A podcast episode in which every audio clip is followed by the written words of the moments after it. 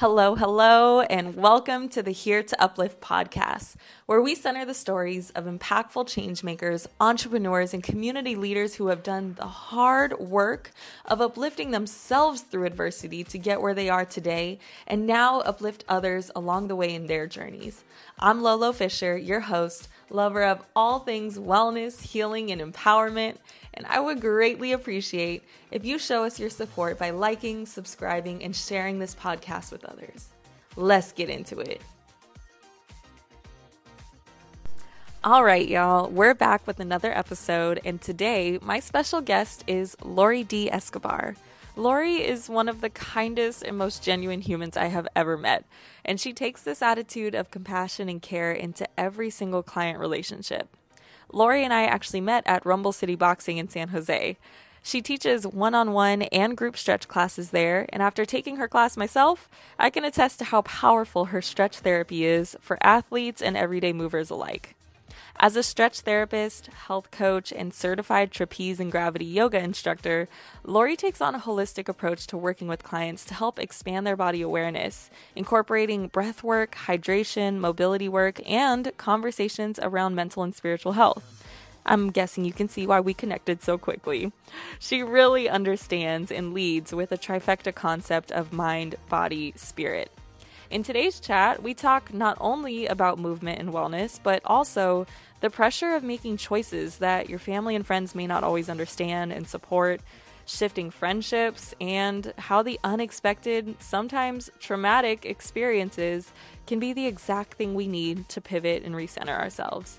So whether you're watching or listening, I know you're going to feel her positive energy through the screen, through your headphones, through the car, so buckle up, listen in, and join me for my conversation with Lorrie Dee Escobar.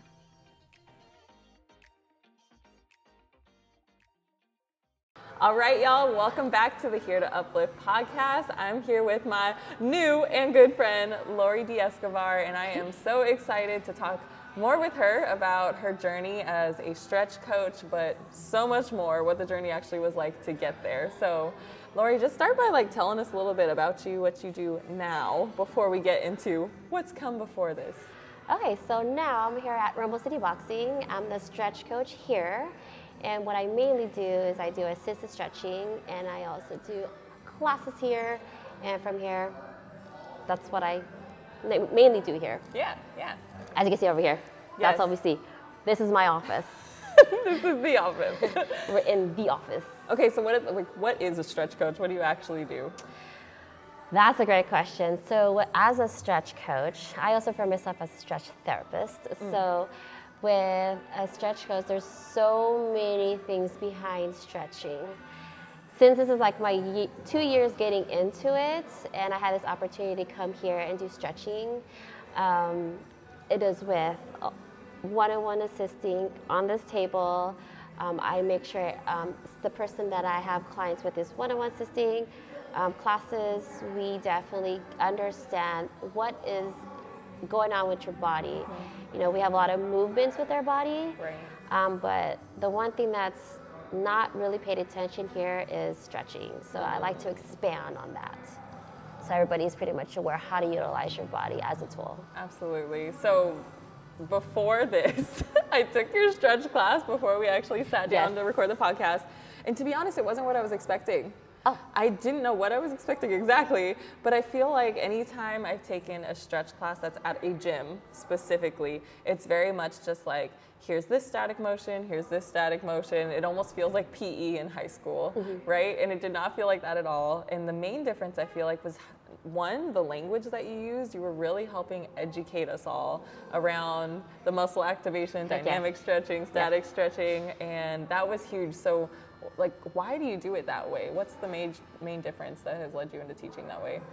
So I think earlier when we were talking, right, it was more like we're popped into this world and we don't know how to actually use our body.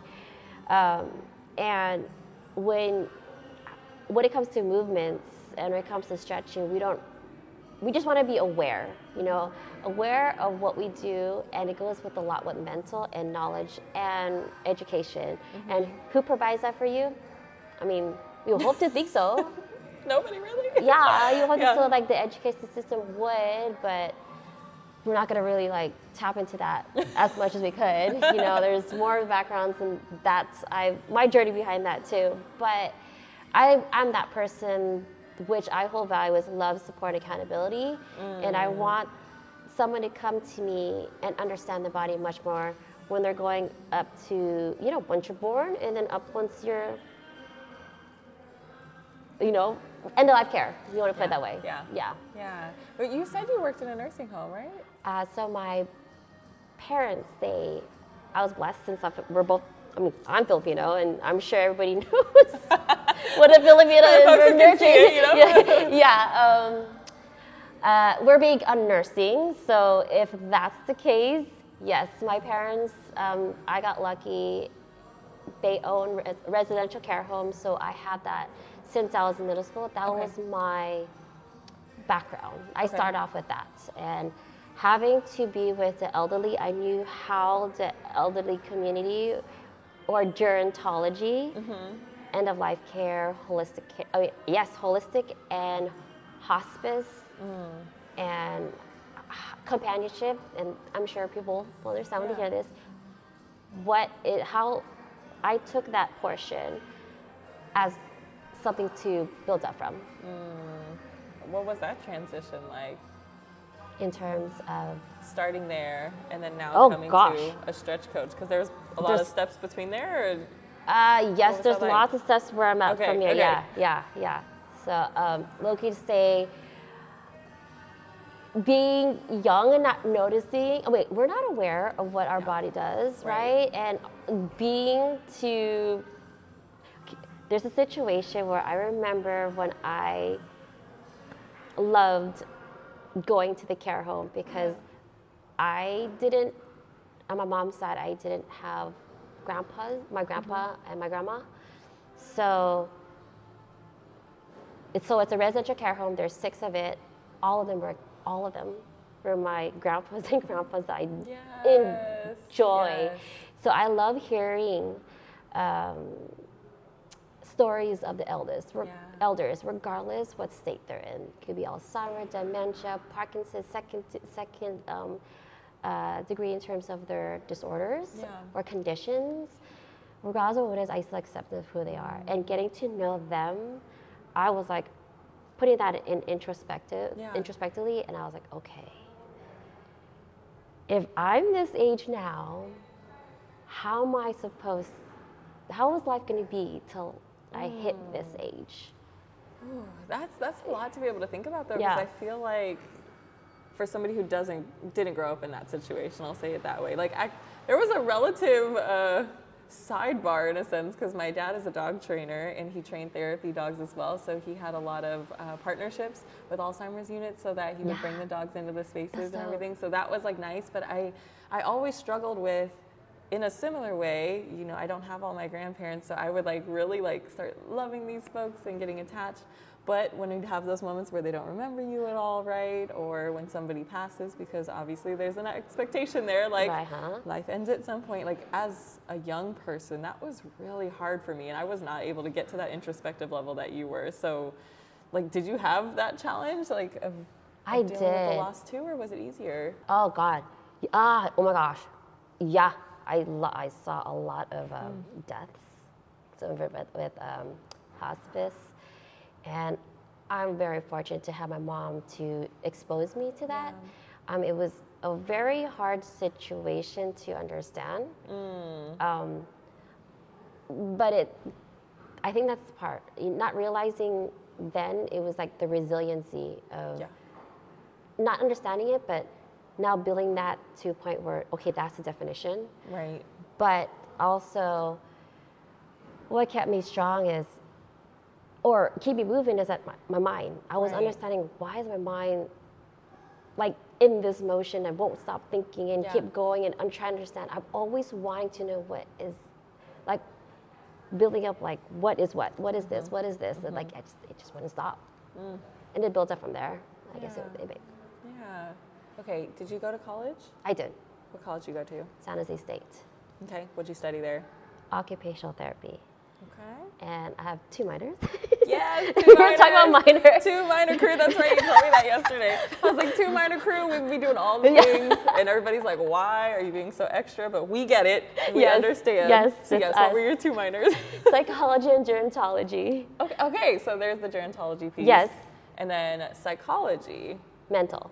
Why did you choose that? Maybe we asked it that way. Whoa, that's like, good. Because I know for me, I was like dance, Africana studies, business. I know exactly how they come together. So how do those three things come together for you? There's a lot about understanding knowledge and our body and how I say the stages of what we go through in life. And so I always thought about how do we progress within time? Yeah. And so psychology, I learned about everything in terms of our human body, the mental aspect, how it is as we age, being a child, adolescent, teenager, young adulthood, up to elderly. So it's a lot that we go through, and we change through that. Yeah. Yeah. They say, what do they say? A human changes every 5 to 10 years, like mentally and physically, something like that, right? Yeah. And I'm like, I don't feel like that's too big. I'm like, every 2 years, I'm like, oh, life is changing around me. Yeah. My knees are broken now. What's happening? Like, yeah, there's so much going on. I don't agree with this 5 to 10 years. I need to be 2 to 4. We're in 2 to 4 range right now. Slow down. Yeah, maybe that's just once you get to your like late 20s, then everything's like. Yeah, actually, they said that the precortex frontal lobe. Yeah, yeah. At the age of 28 is when it's fully matured. It's about time. All right. Okay. And I didn't realize too that time. Like, oh gosh, I probably already saying my age. At that time when I was 28, I was thinking like, oh my gosh, why do I feel like everything is just expanding? That's literally my word last year was expansion. Yeah, yeah. My word last year was expansion. That's exactly what it felt like. And now I was just telling you, you know, as I'm trying to figure out what's not necessarily what's next, because I really thought I was like, oh, this is where I want to be, this is where things are going to be, and I'm like being pulled in like some different directions, but every time I listen to that pull, it feels so aligned, and it's bigger things. It is. It's so out of my comfort zone, but then it feels right. And this would make sense now. So gosh, I need some psychology lessons in here, all right? But it's that expansion that we tap in, we don't realize that we just want more, that's your calling, you want something more out of that. Is that where stretch came in for you? Did you feel that? Yes, not till later. Ooh, yeah. Okay. Not till later. Ooh, keep going on the journey then. I'm always like, okay, wait, is that when it fit in? Is that when it fit in? But 20, there's more in there. Yeah, so 20 was a time when I graduated with occupational therapy. Okay. Then I did expand on health coaching. Okay, gotcha. Are you still a health coach? Yes. Okay. Health coaching, I do breath work, and I also do yoga. So I do, I have my certificates with yoga, which is inversion yoga and gravity yoga, and under Lucas Rockwood. He's amazing. Nice. So it's a different, it's more scientific basis versus what is with. Our nerd out. Yeah. This nerd out right here, stretching. So yeah, it does expand with stretching from there. Yeah. So. That's when I realized dealing with things at the care home, you know, that's more a structural base, hospital base, you know, skill settings. There's a part of the community that's missing. And I really wanted to fill in that gap, and that's through stretching. And I didn't get into stretching until I had a car accident. And that was over 2 years ago. Okay, so in your 30s, 2 years ago, bad car accident. Yes. Changed the trajectory or just realigned? Oh, that's a good one. I want to say both. Okay. Yeah. Are you comfortable telling me more about the car accident? Sure, yeah. Please. What terms and what detail? Tell me the story. What happened and what was going through the mind at the time? And okay, so with this car accident, I was on the freeway trying to get into, so it's 680 to 101, and here in San Jose, you got some those people that just, so I'm going in, I look at my rearview mirror, mm-hmm. and I'm slowing down because people are trying to merge in. Mm-hmm. Oh, here's someone zooming back and forth, thinking that he's what, Superman. Yeah. I knew what was going to happen, then hit me from behind, and so total car accident, both ends. It was just only us two, but after that, that journey was it took a lot up from me because from there, like I couldn't walk for about eight months to a year, because that took a lot of me. You couldn't walk. I couldn't walk. Walking was hard. I had to really scale back and understand how to get these muscles moving. Yeah. And today, it's fast forward, you know, understanding what was out there to deal with the lawyer, and then to deal with the medical system itself. Right. It was frustrating. Like, you have to advocate for yourself, and that was the most exhausting experience, physically, medically, and emotionally, because to even deal with what I have now, I have sciatica, and if I'm to pronounce this right, cervical radiculopathy, so pinched nerves here. I have this part I don't feel is numb. Really? My whole arm I can't feel, from my middle finger to my pinky. So does that all have to do with nerves? Yeah. Nerve endings? Nerves. So understanding the nerves, understanding how the muscle works, and actually experiencing all that at hand, and doing all this is just overwhelming, but trying to also ground yourself is the whole thing. There's more to it, but yeah. And honestly, 2 years ago really isn't that long, especially if you had almost a whole year of not being able to walk and be comfortable in movement. So that's a huge transition for you to now be in a gym setting, coaching folks on how to stretch, manipulating folks hands-on, because I know you do the one-on-one sessions as well. Like, was that hard to get back into it, or? Yes, mentally, yes. Not a lot to say, like, transitioning into it, you know, I had my moments where, like, I'm just very transparent. Yeah. So when I'm stretching someone on this table one-on-one, like I would get those shocks every now and then. I was like, oh, and I'd just be trying, like, let me take a breath, let's get a deep breath in, and I let them know, you know, what has happened. They're like, what? I didn't know you haven't. Yeah. So it's amazing because I'm able to connect with my clients with that spinal cord injury. I would think it would be difficult, but it was not as bad as I thought it would be. And I'm sure because physically, so many people, especially I hear a lot of sciatica things now, right? Mm-hmm. Sciatica, pinched nerve things. I feel like you get it from a completely different level to where you can really help your clients understand their bodies with more awareness rather than just what I would see typically, even on YouTube sometimes, you know, you see this is how to stretch blank, and it's like that everybody's body is different. That's not, like, that stretch won't work for everyone. Yes. So, that's why I'm so glad I got to take your class. And if anybody's watching this that is in the San Jose area, come to Rumble City Boxing and take a class with Lorrie. It's a really great class, and then perfect if you're going to work out before or after, too. Mm-hmm. But sidebar, what got you through that time? Because that sounds like it was a really hard season. What got me through that time? Ooh, that's actually a good one. I'm going to say when I got myself, so I'm going to mark it off with, remember waking up in the morning and I was really frustrated at myself, and knowing the fact that I couldn't walk, I had to get through it. So I remember, oh my God, what is that song? It's a beautiful song. I turned on the music and I was like, Lorrie, you gotta stretch. So it's a lot of mental preparedness, and I'm gonna say it's really connecting what was at then wanting to heal myself, and a lot of things that comes with stretching and healing really tapped into my unhealed wounds, not just physically, but also because mentally and things that happened in the past. Yeah.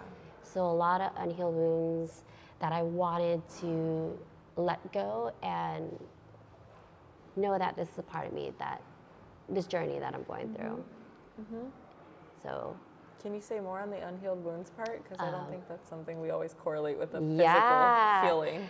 So the unhealed wounds, oh my. Going through like the whole psychology and like talking to, going to like therapy sessions,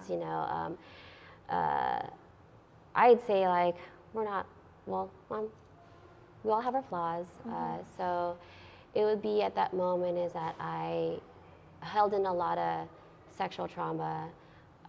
I was raped, so a lot of it is going through my like stretches and allowing that to let go. So it was a weird correlation to that, but it helped. It's very aligning. Yes. Another one is that a lot of pressure with my mom, Filipino's mom. My mom, I love her to death. I know she wants the best for me, but having to switch off into an entrepreneurial lifestyle was a lot of pressure that I was getting as well. Yeah. And understanding, the body myself and the new injuries and what it came with, and thinking that this is an end-all deal, which is still a struggle. That's where it lies. That's hard too, I think, with the layer of family, because I know I resonate with that one just in a different way that, I think anytime we have parents, grandparents, family who has come from a struggle, all they want for you is stability. They do.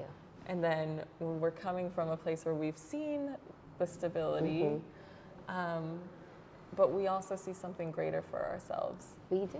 And to actually make that choice is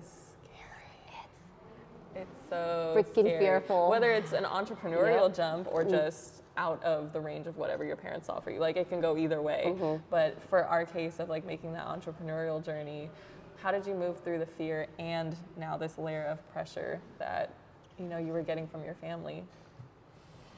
Oh, my God. It didn't take a day, though.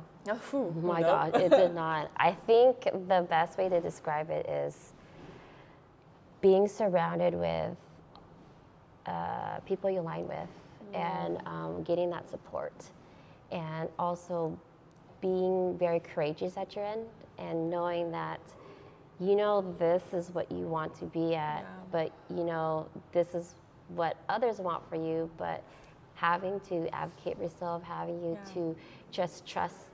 And trusting the journey is huge. Trusting the universe, too. Like, I'm just trusting everything around. I know, because what's happening next? Please align. Yeah. Exactly. So that was, oh, my God. It's one of those things, and I'm sure you could resonate, too. It's an everyday process. So just being courageous and just taking it as it comes and hoping that when you put in that effort, towards what you want in a goal, it's gonna happen, and so far, it has. It has. It's a crazy phenomenon, but it really does work when you put that effort and your trust, and you just believe.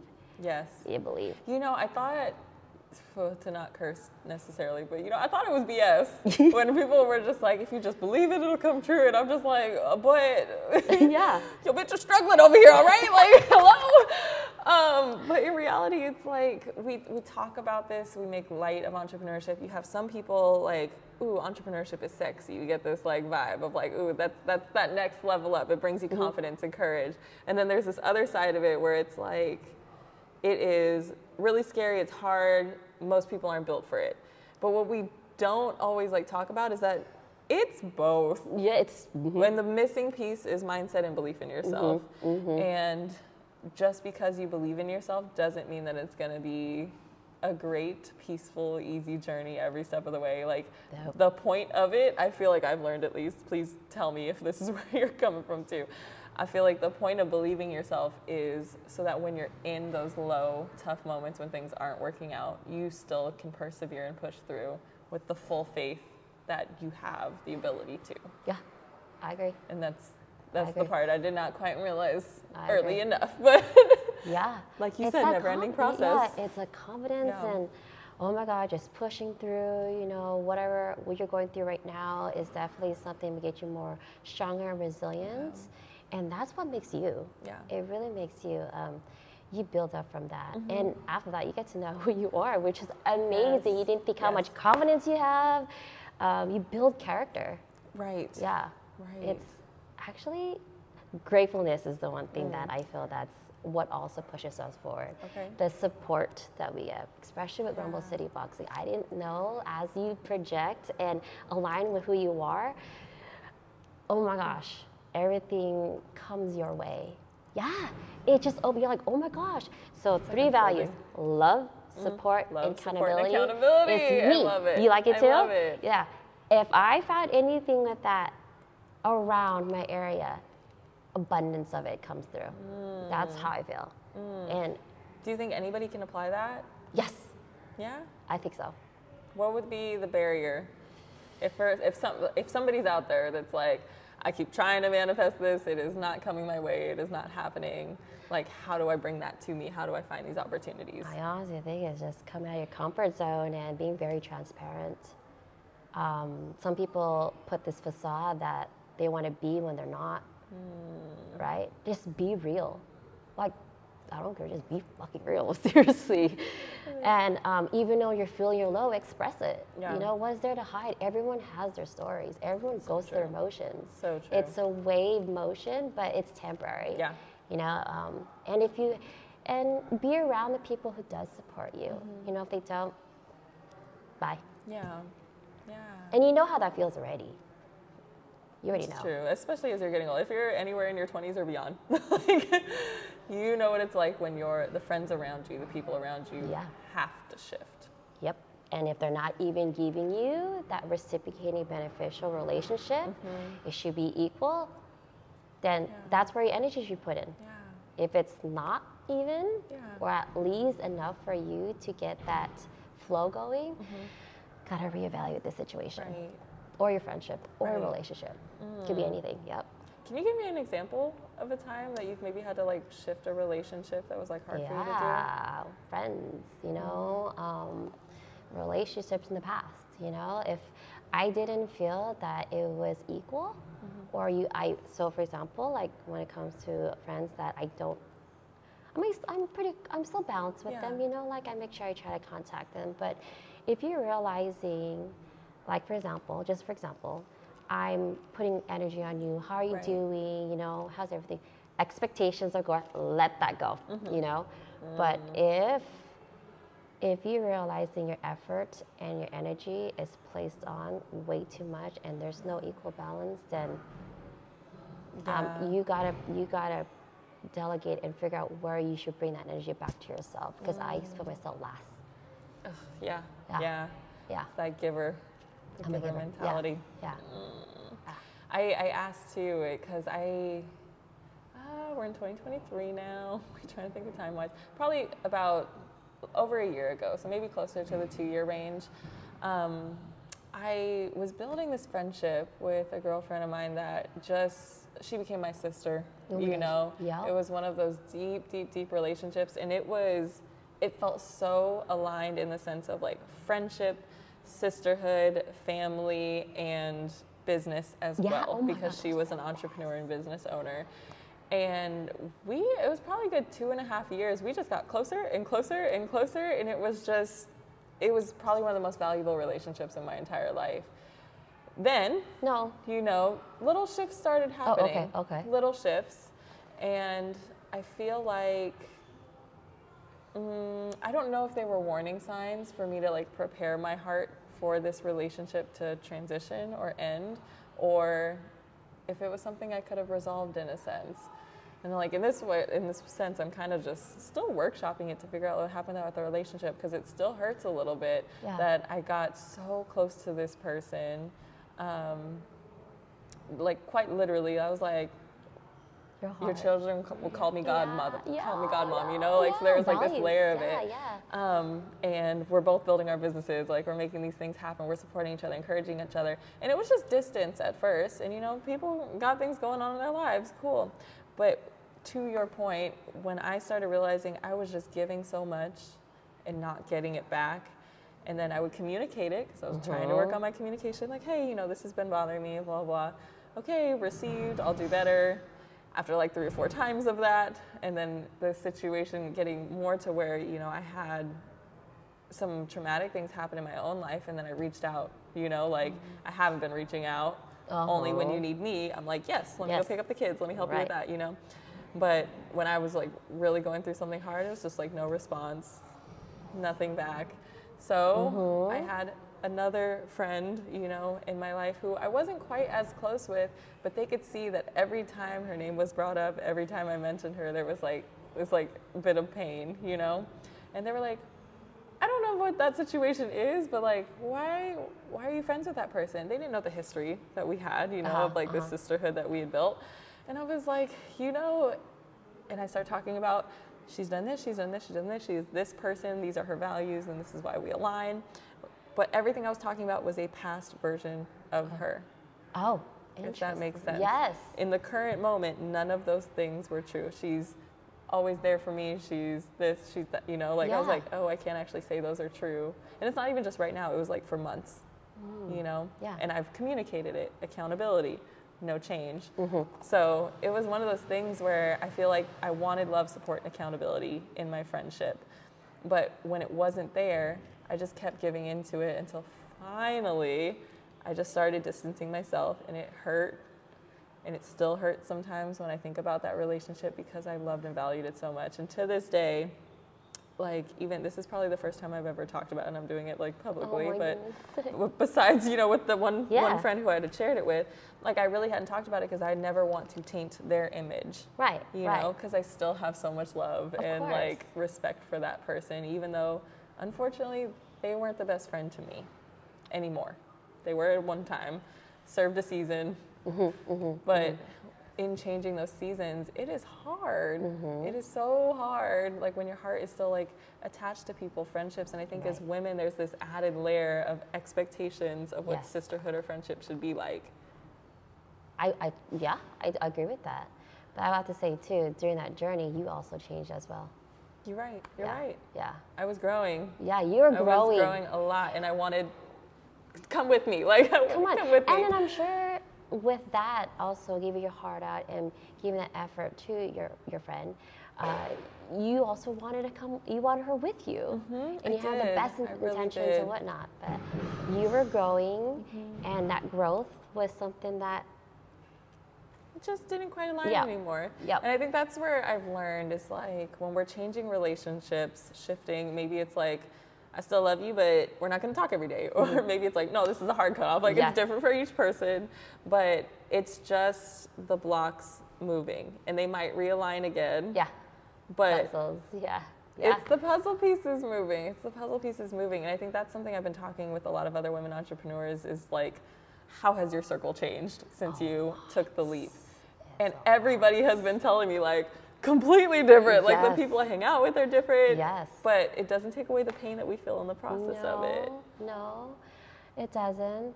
And that's the one thing that we as a person need to be introspective and understand what is happening, and just be gentle with yourself, and the answer will come. Yeah. I think that's going to come. The gentle part. Yeah. Oh, and the kindness of how you're supposed to speak in your mind as well. The conversations we have, the inner conversations. Yes, we're so much harder on ourselves than anybody else would be towards us. Yep, I agree. Guilty. Guilty. Okay, I'm going to jump for a second. Sure. Embarrassing story. Uh-oh. My embarrassing story? Yes. Yikes. Oh, no. Something came to mind because your face totally changed. I love it. Oh, man. Really? Yeah. I mean, we were getting heavy. So, okay. You know. Embarrassing story. Embarrassing story, girl? Okay, well, I'm just going to say this because I have shared this with a lot of, oh, my God, there's a lot of embarrassing stories. I'm going to know which to pick. I'm going to go back in elementary school. Okay. Oh, oh God, I can't believe I'm saying this. Okay, so embarrassing story. Okay, we came back from recess. I think I was second grade. Okay. Second grade, and this is where I realized I need to speak up for myself, and I didn't. Okay, so I was a very shy person when I was in elementary school. So going back, recess happens. We go back to class. Teacher tells us, "Do you need to go to the restroom?" Okay. All right. Thinking that I could hold it, I ignored it because I was so in my thoughts that I thought I was confident I can hold it, but at the same time, like, that backfired. So, God. So with it being said, we're on the table, we're doing math, everyone's quiet, and I really needed to go. So what happened was that we was four tables. I sat four tables, and we had, I think, no, I'm sorry. Yeah, four small tables, and we were doing our homework, and all of a sudden, I just had to go. I couldn't hold it. Yeah. The teacher tells me, "Oh my God, there's water on the floor." Think it was water. All the kids got up the napkin and started patting it. I was like, "Oh man!" So it just becomes. Wait, did anybody knew? No, not until. Nobody knew. No one didn't know until the teacher was like, "Lorrie, come up." I was like, "Oh, man." Oh, my God. It was quiet. And then so when I got up, everybody was done, like, putting everything in the garbage and cleaning up my mess that was underneath my chair. They all think it's water, but it's actually water. Urine. No. All right. No. So when I get up, everybody's like, "Oh, my God. She peed in her pants." And I was like, "No." And so I was walking to the shame. Hall of Shame, already called the walking to the teachers. Baby Lorrie. Oh. So, yes, speak up. And speak up. Yep, speak up. Yep. That's my bursting. What's yours? Also, but if you feel it, you know, you gotta go. So actually putting on that too, you need to understand your body. Yeah. Yeah, so. Do you have one? I'll give one of us. The time I peed my pants. You have pee moments. I definitely have a pee in the pants story, except you were in second grade, which is a lot more valid. I was in college. Yeah, but it's so bad, but similar. In the sense that I was, it was one of those days, so I was a double major at the time with two minors. I ended up dropping one of the majors, but I was at University of Arizona, which if anybody is familiar with the campus, it's completely flat, but it's wide. And, you know, they would never expect a dance major to also be taking business classes, right? So opposite ends of campus. Oh, no. And, of course, Africana Studies is on the other far corner. So it was one of those, like, finals season, right? So we had finals in, like, every class, including my dance classes. The U of A dance department was very strict about attire and attendance and things like that. So I had way more classes than you're supposed to. I got approved for it. Nice. Like, you're supposed to have, 17, 18 credits or something. I was at, 24, 25. Dang, but I had to get all the approvals to do it. Yeah. But we were doing it, except that I wasn't listening to my body when I had to pee. So I went from one class at 8 a.m. and, took the final. By the end of that class, I was like, I gotta go, but you know what? Let's just go to the dance studio. If I change quick enough, then I can go there.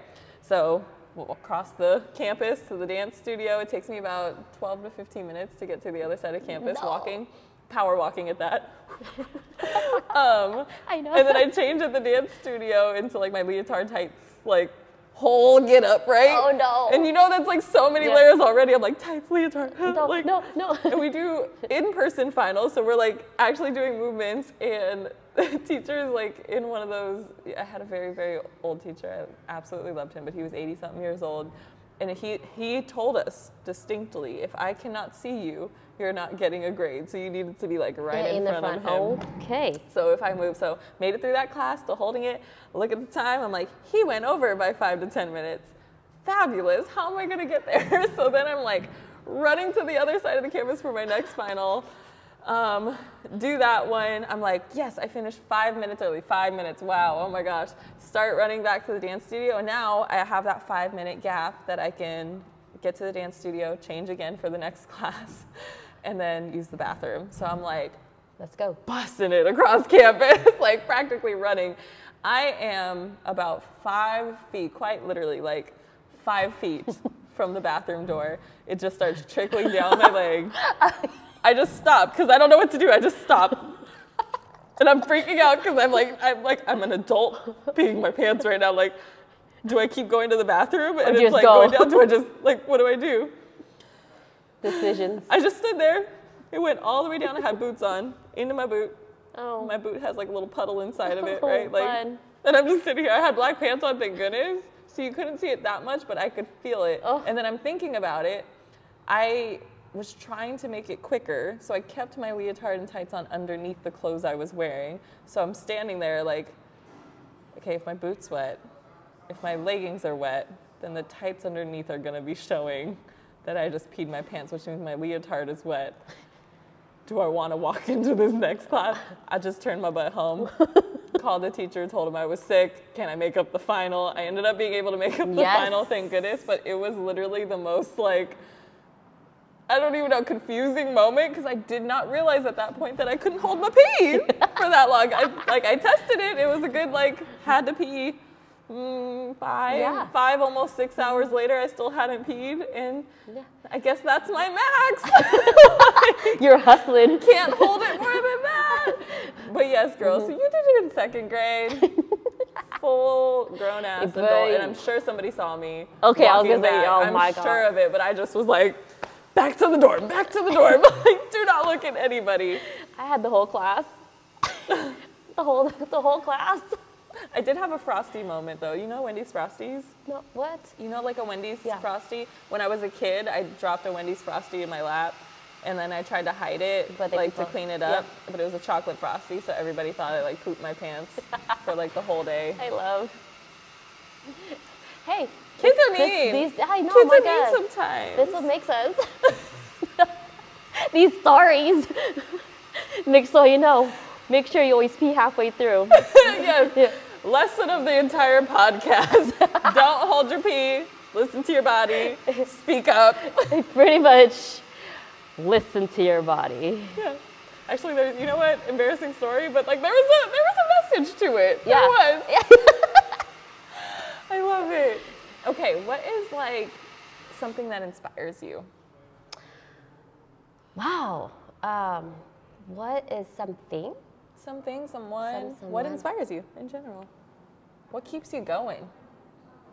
Maybe those are different. When you said that, what keeps me going is the better version of myself. That one. Who inspires me? My mentors. And I have plenty of mentors. And when I say that, I myself am my own mentor, and I figure out who can I align with in order for me to actually get the next level myself. Yeah.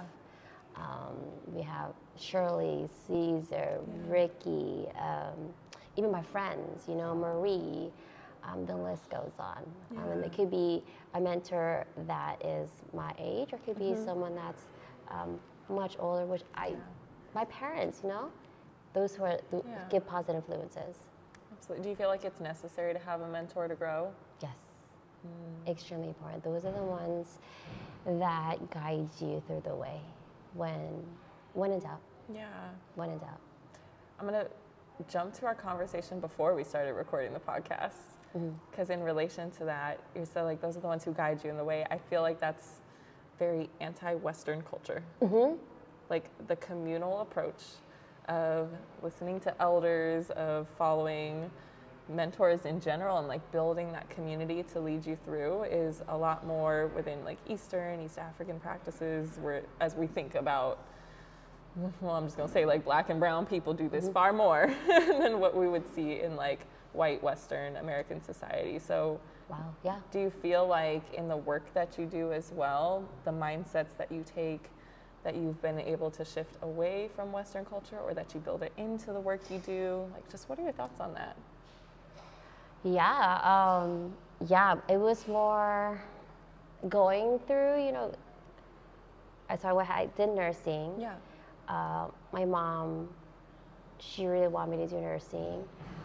But getting to know that part of the Western culture and how mm-hmm. the system is, yeah.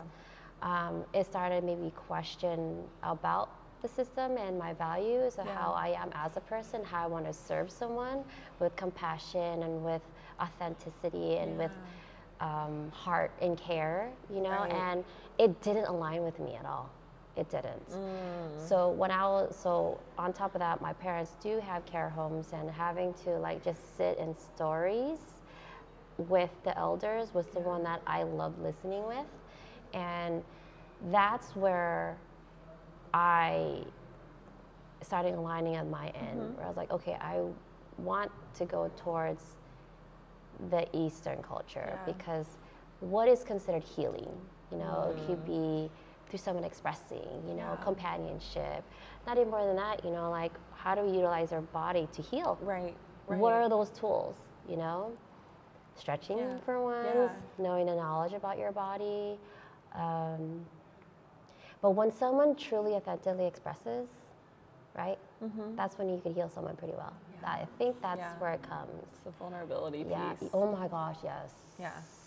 And I think, so hearing you say this, knowing the work that you do, but then also that there's this journey of entrepreneurship, I think that's been, for me, the lesson of finding that delicate balance between, I'll say, Western culture principles and Eastern yes. culture principles. Yes. And then, of course, that's just few parts of the world that we're like not even growing through this like big identity piece, but the balance of pulling it all together as a wellness entrepreneur, yeah, is hard.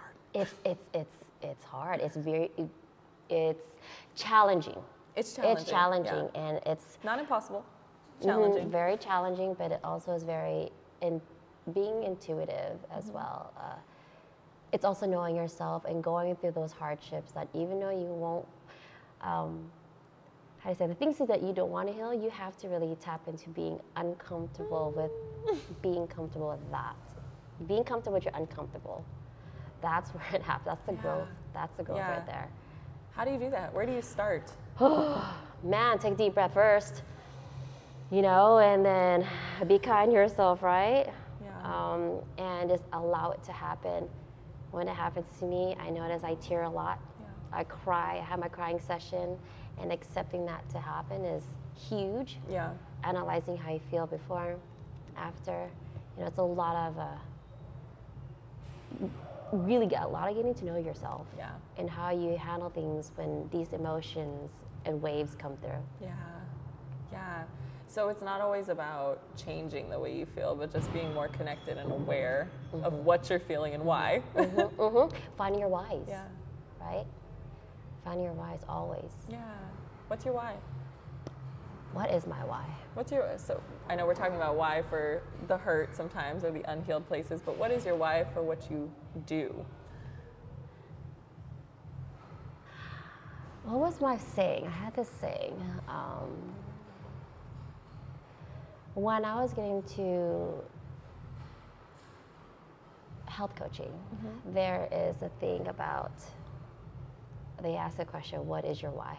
Mm-hmm. And it's bringing me back with that question. And for some odd reason, I couldn't answer that. Mm. But when I think about it, when you're putting yourself in a community base, yeah. your why is making that change for people. You know, you want them to make a difference, be that change you want for yourself. Yeah. Be your difference, you know. That's what I feel, you know, when you start serving for people, it's not because you want to do it for the money, yeah. but you want to do it because that's who you are. That's how you do it heartfully. Right, right. So that would be my why. Okay. I'll make a difference. Yeah, and I think you are. Yeah, absolutely. Yeah. Even when I came early, seeing you work with like some of your clients one-on-one and with mm-hmm. those private sessions, you could just see the trust they have in you. Mm-hmm. And that tells me that you're making a difference because it's hard to trust people, especially with your physical body. It's like, yeah. Especially. So what does it look like now? Because I think there's layers when we're talking about challenges. Yeah. the riskiness of being an entrepreneur and the time it takes to really impact other people. What does that look like also having kids? Oh gosh, it does put a lot of meaning to your life, and you also are setting that example, and it does really push you, you know. And that could be my other why too. Actually, is my why. I really want them to know that I'm that mom for them, but at the same time, they see it that I'm also doing it for others, and they build that character. I've always want my kids to be around people who are role models, and so they could be that for themselves if I'm not around. You know? Yeah, and having kids, love them, but boy. It's crazy. Once you start having your kids, or just having kids, you start realizing your own childhood and how that used to be. Does it really change? I don't have kids of my own yet. It gives you a different perspective, how you actually behave and try to think things before your kids' actions, and how they, like, before, like, so it's like they don't purposely, their innocence. Their innocence, and you know, like you try to like guide them in the right way, but you're aware of it, but you don't want to also become childish itself. You want to guide them. Do you teach them about wellness and stretching and things you do here? How do you do that with young ones? So again, breathing. I really do. Oh my God, sometimes it's really taking a step back. So of course, you know, having them be aware of their action. It's like, look, and their emotions. Like, okay, what did we do here? Let's take a step out. Let's have a quiet space. We want you to be aware of what you just did. Right. How did your brother or you feel? It's just expanding their behavior, so it becomes something that they could, I don't want to say fix, but be aware, so they won't do it again. Okay. I like that.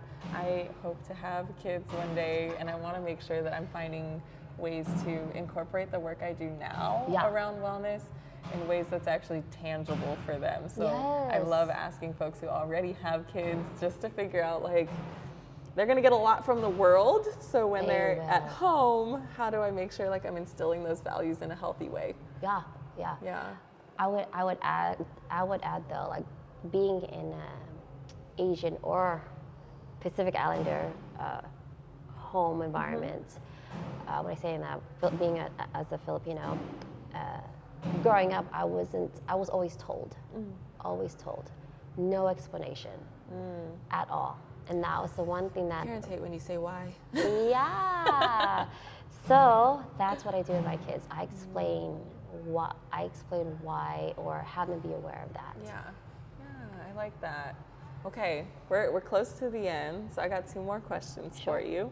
One kind of builds off of this in relation to kids, but also just your career in general. You've made a lot of transitions. Oh my!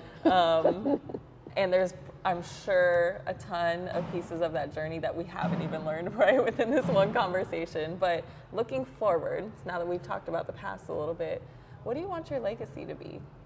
What do you want Lorrie Dee to be known for? Well, one is that I want to be known as the best or knowledgeable stretch therapist in the Bay Area. That's my dream. And soon enough, I really want to see where I could branch out here. I'm not too sure, but I do see myself helping everybody in terms of stretching and having to be knowledgeable with that, and perhaps home visits, you know? I'm having a studio now, and so I'm having to see where this branches off. We'll see. I don't know. Name it and claim it, girl. That's it. Manifest it. Okay. The best stretch therapist in the Bay Area. Y'all are watching her right now. So whenever that's named and claimed in the newspapers itself, because we already know, right? We already know. That's why she's here. But when we're able to see it in the papers, online, and everything, you're going to be able to come back here and be like, I listened to her podcast in 2023. Yes. And we'll see, accountability right here. Yes. Okay. So then the last question is in relation to love, support, accountability. Is there one tip you would recommend for folks who are watching or listening for each of those areas towards how they can grow in their life, how they can grow in love, how they can find support, and maybe a tip around accountability? So the way I view those three words, and I will actually combine as a whole, as simple as the definition itself for each of it. When you think about the meanings of the word, I say have it align with your value and what you want to seek out here and manifest. So for example, for love, if you notice, so there's different many types of love. Okay. We have love for each other. Right? Absolutely. Or, for example, you have that love for yourself. So how make an abundance of that love feeling. Immerse yourself in it. With support, you want to be around with everybody that supports you. Right? And how does that look like? And definitely, this is another form of support. Right? Absolutely. Well, I was able to stretch you. I'm here on this podcast, right? Yes. And on top of that, with accountability, I say accountability is like being your own accountability partner and having to be also surrounding that. So it's your surroundings with love, support, and accountability. It's who you are and what you could be from that, happening from that. Act upon that. I think that accountability to self is a hard piece. Yes, it could be, but if you actually have people who, accountability could be as simple as habit forming. So if you say, I want to have a planner. Actually, funny is seeing this. I'm saying this. Yesterday, I was talking to one of my friends, and I want an all-in-one digital planner. Okay. And so it really marks on the stuff I want for myself. So finances, I want to improve my finances. I want to improve my my routines, daily routines, business, and all that fun stuff. And that already is accountability for yourself. But if you have someone that can remind you, yes, which we will. I like the outside accountability reminders. I want to hold this to myself, but I'm asking you to remind me. Right, and that's great. Express it. So just figuring that around those three words, I'm sure that if you build upon around that, and it's like it's pretty supportive in its own three words, if you want to put it that way. Okay. It all makes sense. It does. Yeah. It comes together, and I think you've given us so many examples today of how those three words and the meaning behind them has carried you through the different phases of life, right? Even from our embarrassing second grade stories, there's still an action of love, support, and accountability, and how we speak up for ourselves and take care of our bodies, right? Super aligning. All the way to now, like thinking about having kids, raising them with the mindset of wellness and believing in yourself, being able to do something. Now they're watching you take meaningful risks, because you're following your heart and your intuition around what you know could be good for you and your family. And I don't think you can really ask for more. Like, that's amazing. That's amazing just as is. So I'm excited. I'm happy that you talked with me today. Thank you. No, thank you for having me. I appreciate it. This means a lot. I love it. And thank you for everybody watching and listening. Please go check out Lorrie Dee.